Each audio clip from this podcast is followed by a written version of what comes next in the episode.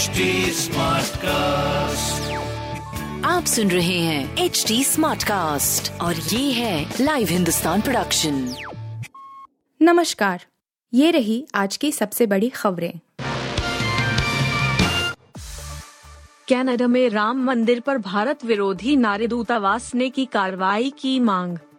Canada के मिसिसॉग में, में राम मंदिर पर भारत विरोधी नारे लिखे गए हैं। इससे करीब दो सप्ताह पहले गौरी शंकर मंदिर पर भी ऐसा ही नारेबाजी लिखी गई थी। टोरंटो स्थिति भारतीय दूतावास ने इसकी निंदा की है।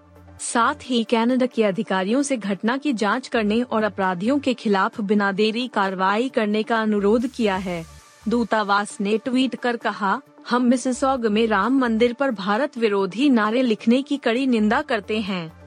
हमने कनाडा के अधिकारियों से इस घटना की जाँच करने और अपराधियों पर कार्रवाई करने का अनुरोध किया है।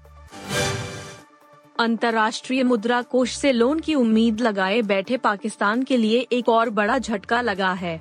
वैश्विक रेटिंग एजेंसी फिच ने मंगलवार को पाकिस्तान की रेटिंग घटा दी।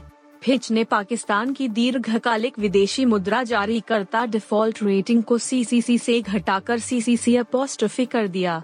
पाकिस्तान की रेटिंग हटाते समय फिच ने उसकी नीतियों को जिम्मेदार ठहराया। रेटिंग एजेंसी ने माना कि पाकिस्तान के विदेशी मुद्रा भंडार पर भारी दबाव है और इसके पास मौजूद नकदी तेज़ी से घट रही है। महिला टी ट्वेंटी वर्ल्ड कप में भारत के लिए खुशखबरी, स्मृति मंधाना करेंगे वापसी। आईसीसी महिला टी ट्वेंटी विश्व कप 2023 में भारतीय टीम को बुधवार को दूसरा मुकाबला खेलना है। इससे पहले टीम इंडिया को एक खुशखबरी मिली है। भारत के गेंदबाजी कोच रॉय कूली को उम्मीद है कि स्मृति मंधाना बुधवार को वेस्टइंडीज के खिलाफ होने वाले अगले टी ट्वेंटी विश्व कप मैच में खेलने के लिए फिट हो जाएँगी। अगर ऐसा होता है तो भारतीय टीम और भी मज़बूत नज़र आएगी। 26 वर्षीय स्मृति मंधाना उंगली की चोट के कारण भारत के शुरुआती ग्रुप मैच में नहीं खेल सकी थी, जो पाकिस्तान के खिलाफ खेला गया था। इस मैच में भारत ने सात विकेट से जीत हासिल की थी हालाँकि, अब मंधाना फिट नज़र आ रही हैं। भारत की यह स्टार सलामी बल्लेबाज न्यूलैंड में होने वाले मैच के लिए प्री मैच ट्रेनिंग सेशन के बाद वापसी करने के लिए तैयार हैं। 26 साल बाद हो सकते हैं कांग्रेस कार्यसमिति के चुनाव 24 फरवरी को होगा फैसला कांग्रेस महाधिवेशन की तारीख करीब आते ही पार्टी के अंदर यह बहस तेज हो गई है कि क्या 26 साल बाद पार्टी में कांग्रेस कार्य समिति सी के लिए चुनाव होंगे? सी के लिए आखिरी बार उन्नीस सौ सतानवे में कोलकाता अधिवेशन में चुनाव हुए थे। पार्टी के एक वरिष्ठ नेता के मुताबिक, अभी यह तय नहीं है कि कांग्रेस कार्य समिति के लिए चुनाव होंगे या नहीं। क्योंकि इस बारे में अंतिम फैसला 24 फरवरी को रायपुर में होने वाली संचालन समिति की बैठक में होगा। हालाँकि, पार्टी के ज़्यादातर नेता चुनाव के खिलाफ हैं। मुसीबत में फंसे अक्षय कुमार, वकील ने केंद्रीय गृह मंत्री को लिखी चिट्ठी। बॉलीवुड अभिनेता अक्षय कुमार मुश्किलों में पड़ सकते हैं।